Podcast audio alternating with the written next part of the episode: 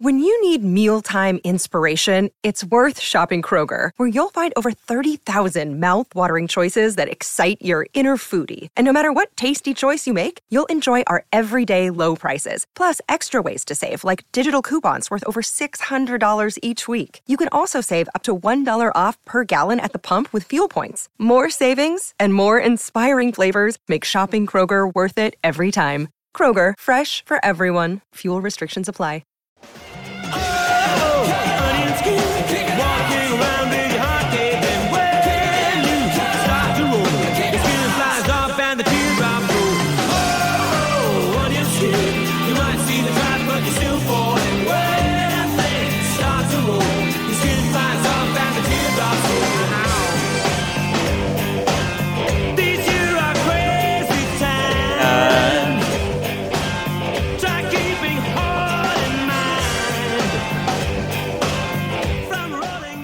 These are these here are crazy time. Rooster Mars, only bloody skinny you on some mind altering substance, Kingy. Some would suggest that's a banger of a tune. Thank you to Spart for putting it in my head.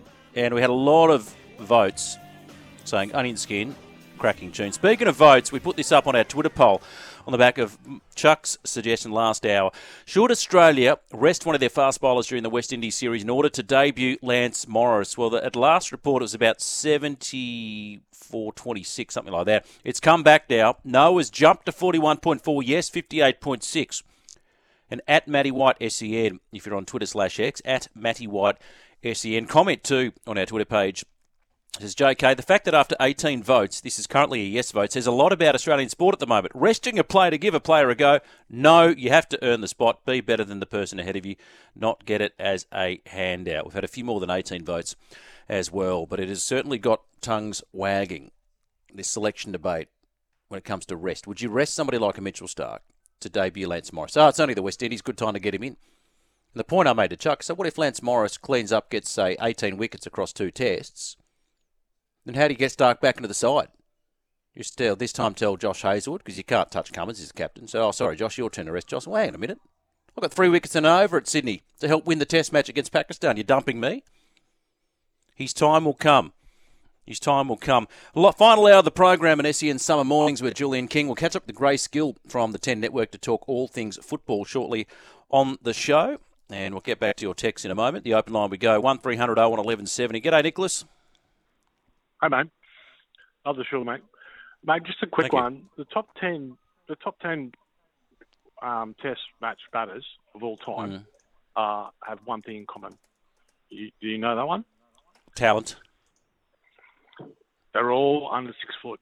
Kallis is the anomaly, and he's the best cricketer. Catches more, bowls the whole lot. He bats at six Yeah. five four.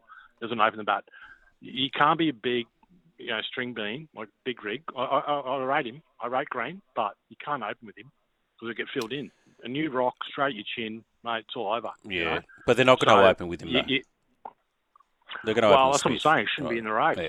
Shouldn't be in the race. Yeah, well, I mean, Shouldn't be in th- the that's. though I think that you, you're right, Nicholas. I think it was a, a bit of a concern when it came to Green. They don't want him starting, you know, with his long limbs and the rest of it. And maybe ease him in at the test side. Who knows what's going to happen down the track? Just the top 10 run scorers Tendulkar, Ponting, Kallis, Dravid Cook, Sangakkara, Lara, Chanderpaul, Jayawardene, Root.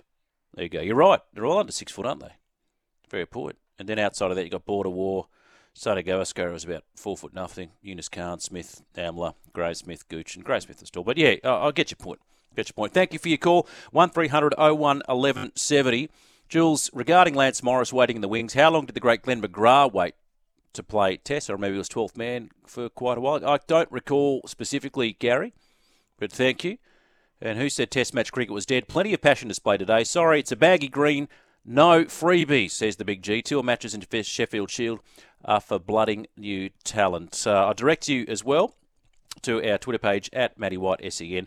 Should Australia arrest one of their quicks to debut Lance Morris for the West Indies series? And keep the text coming in 0457 736 736. Just before we get to Grace Gill, uh, Channel 10 Paramount football commentator.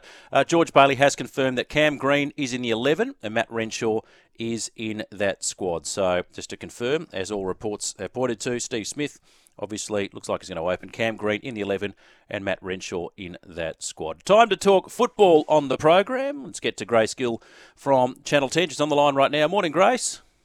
Morning, guys. Good to have a chat.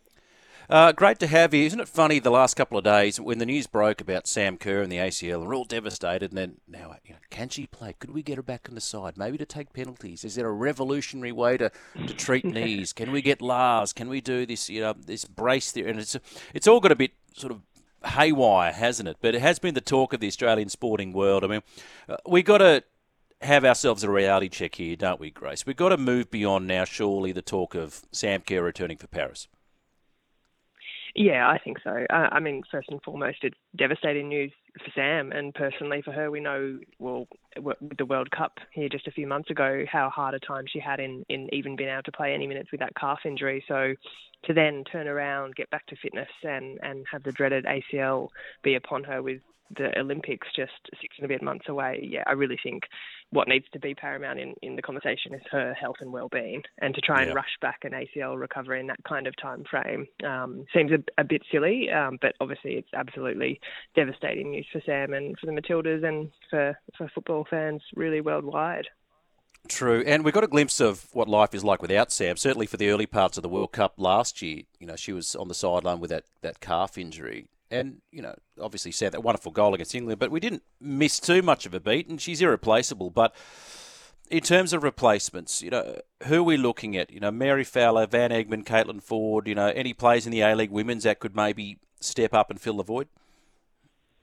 Yeah, well, you're exactly right. We saw sort of a few different variations with Sam not in the mix, and one of those was Mary Fowler moving up into that sort of more central striking position. Obviously, Sam is irreplaceable. Nothing can sort of put, be put in place to what she produces um, in terms of a striker. But Van Egmond is obviously an experienced um, character who did really well at the World Cup too. Uh, here in the Liberty A League, of course, we've got the likes of Cortnee Vine, who is a Matilda, but she's in uh, playing in Sydney FC, so she'll be an obvious one in contention for the final 18 of um, the Paris Olympics, and that's what we've got to remember as well is that it's an mm. 18-person squad as opposed to the 23 that we see in the World Cups. Yeah. But two, they've got to qualify first, and there's a couple of games uh, against Uzbekistan in February, so they're the most important ones first and foremost. Um, and then I guess Tony Gustavsson and the the coaching staff can look to finalising that 18-person squad.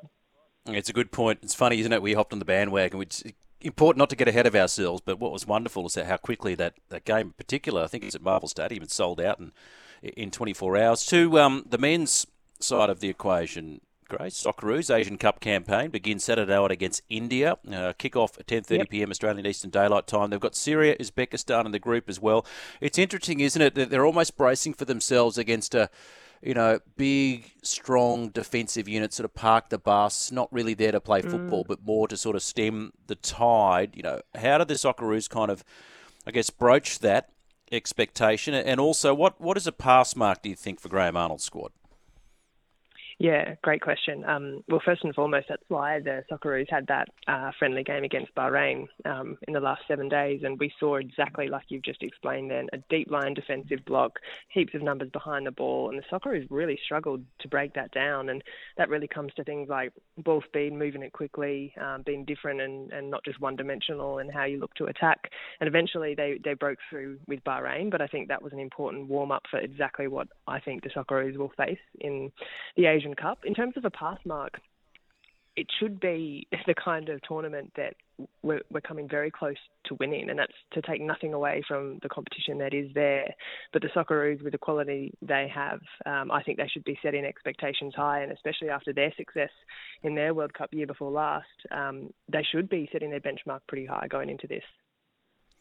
Yeah, well, it's interesting, isn't it? So if everyone wins their group as expected, Socceroos, I think, are going to meet Saudi Arabia in the quarters, Japan in the semis, and maybe one of Qatar, South Korea, or Iran in a potential final. The other thing I want to get your thoughts on too, Grace, um, you know, we've seen Arnie debut a few players and trial a few different players. Uh, is there anyone that you think is, is worth keeping an eye on that you think could really give this Asian Cup campaign a shake and, and put their best foot forward and, and put their name in lights? Yeah, there's some really good um, young names coming through, which I've been enjoying seeing. I don't think he did as much as I would have liked to see, but um, Sammy Silvera, who we know mm. was prolific here in the A League and has now gone abroad, he had a quiet game against Bahrain, but I think he's a real talent. Um, and of course, then there's the usual suspects we know in Harry Souttar at the back. These aren't people that uh, are unknowns, but some of the young guys coming through, definitely Sammy Silvera, in my mind, would be one uh, to keep an eye on as well. Kusini Yengi, um, he's a real talent. Um, and then there's the, the players as well who perhaps a little bit more on the fringes. Paddy Yazbek, uh, Miller, uh, very new to the Socceroos senior team squad, but I'd love to see him get a bit of game time and what they can do on the international stage. Mm, no doubt Sammy Silvera is keeping a close eye on, on Central Coast Mariners. Uh, they, well, they defeated the Wanderers, didn't they, at CommBank Stadium? You know, the Wanderers have been impressive this season, but this is a Mariners side that you know, had a really slow start, and Sydney FC to a degree. You know, Sydney FC won three straight games, and then Central Coast already sort of, you know, just hitting their straps as well. Yeah, they had a really slow start, the Central Coast, didn't they? But um, coming into this weekend, well, they come up against Melbourne Victory, and Melbourne Victory, in terms of turning around a season, well, compare them mm. from last year, and Incredible. they are flying at the moment. So that that's going to be a huge game this Saturday night. Central Coast Mariners, Melbourne Victory, as is too Western Sydney Wanderers up against Melbourne City. This is obviously all part of Unite Round um, in New South Wales. All the games taking place across Sydney, New South Wales, Allianz Stadium, CommBank, Leichhardt, um, and this is across both the men's and the women's. So there's some really good matchups that have fallen well quite quite well across Unite round, and I'm, I'm so excited to get out and see interesting watch too on Brisbane Roar. First game under new coach Ben Cahn. You know, they lost Ross Aloisi. They played some pretty good football in the first part, and then they had that well, that horror loss to uh, Melbourne City. I think it was conceded eight goals. So mm. you know, this is always disruptive, but it's it's sort of part and parcel too, isn't it, Grace? Of of the status of the A League, uh, not just for players but for coaches as well. Yeah, that's exactly right. And um, well, I think I heard a stat the other day that Brisbane Roar in the last, gosh, however many months have had five different coaches. So between wow. between yeah Ross Aloisi, interim coaches, Ben Cahn, Cahn coming in, um, it is so disruptive and it uh, it's tough for the playing group. As a player, you want a little bit of continuity and consistency, and they've had everything but that. Um, so it's a difficult day, situation for the guys to do to be in. But from all accounts, Ben Cahn is a really quality coach. He's done really well down in Melbourne NPL uh, in Victoria, um, but for what what he can now bring to Brisbane Roar and hopefully solidify their season going into the second half of it is going to be huge. And although they still didn't get the result against Sydney last weekend in his first hit out. Um, there's some signs, and, and you hope that with some more time with his feet under the desk, that they can do exactly that and start to turn the tide in their favour. Yep, you mentioned Unite round that is coming up this weekend. So all the games played in Sydney, Allianz Stadium, CommBank Stadium, and Leichhardt Oval. If you want to check it out, get your tickets at aleagues.com.au. I think this is a much better initiative than having all the grand finals of the A League in Sydney. Grace.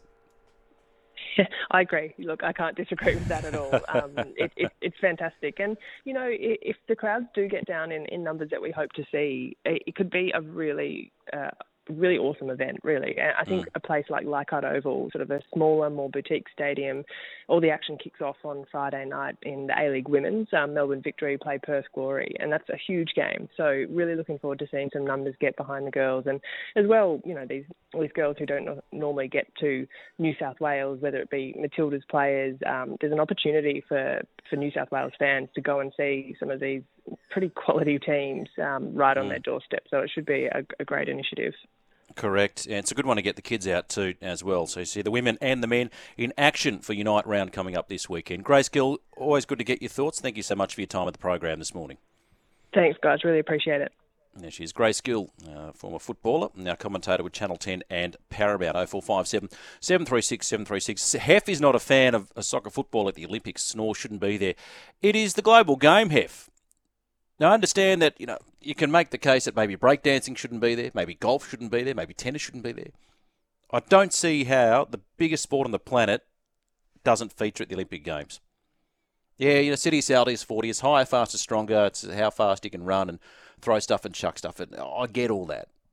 But I think for mainstream sports, and you know, the argument was if the gold medal is not the pinnacle in your sport, then it shouldn't be the Olympics. And by and large, I generally go along with that mode of thinking. But I'll make an exception when it comes to sports like soccer football because it is the world game and it need to keep attracting eyeballs to screens for the Olympic Games. Thank you very much. Let's go to the open line 1300 01 1170. G'day, James. Hey, Jules. Um, couple of things. Um, well, first of all, we've got India and uh, the Poms coming up in a year's time or so. They're the big ones. A home series, Um, yeah. How good is Lance Morris It's pretty good. against? Is he against Well- the Shield players? Now, could the West Indies beat the Shield team? I think so.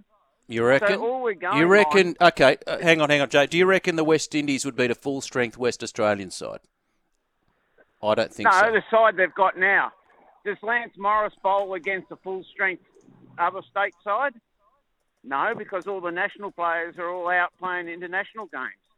Mm. That's what I'm just saying. If he doesn't play now against the West Indies, we see how good he actually is against a bit better players and have All that right, so- experience. So, when he comes in against, he's got a bit more experience.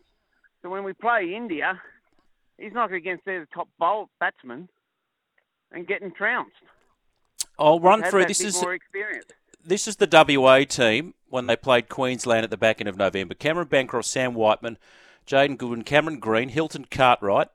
Then you had like Jhye Richardson, Rockacelli. Oh, it's, it's a pretty decent side. I'm not convinced that they wouldn't beat. They wouldn't beat the West Lance Indies. Morris Queens- is in that Queensland. side. Just very quickly, Queensland in that match had Renshaw, Burns, Labuschagne, Khawaja, uh, Jack Clayton, Jimmy Peirson, Michael Neser, Jack Wildermuth, Gurinder Sandhu, Mark Steketee. Decent, decent cricket side. How'd he go in that game? That was a draw. Oh, how did who go? Sorry, Morris go in that game he didn't play. against Khawaja and hey, No, he was in the Aussie squad. yeah, he was I in think the Aussie was at the time. yeah. That's the thing. We we can, he hasn't had that. You know, it's like saying, how do you give someone? Oh, I want to employ someone who's got experience. How do they get experience if you don't give them a job? He's All got right, so New South- experience. And WA, New South Wales. 34. Yeah. Still You know, these cricket. older players have to realise that they've got to sacrifice a bit for the long-term future of the game and the team. But they shouldn't have to make that call. Why would you? I mean, if you're on a contract and you get match payments and you're still competing at the highest level, why would anyone in their right mind say, you know what, I'm going to step aside for a younger bloke when you feel you've got plenty to offer? No, No, one's going to do that, and nor The should they, James. do. No, Well, eventually, when they have to make that call, they will. Yeah, but they'll make that call when they have to, James. But they're not ready to make that And call with Mitchell Starc. I mean, look at what he did. Yeah, okay, that first ball, Pakistan second innings. That's what he still offers Mitchell Starc. You're not dumping him. Yeah, no, you're not. Um, but what I'm saying is, didn't also in the previous past, didn't they say, oh, we're going to have a rotation policy? Well, you know, the different administrations, they, that load management, you know, they did that particularly 2019 Ashes in England, but I'm not a fan of it. You know, if they're willing to play, and, and it's different No, now culturally under Andrew McDonald and Pat Cummins. They talk about managing your own loads, owning your own space.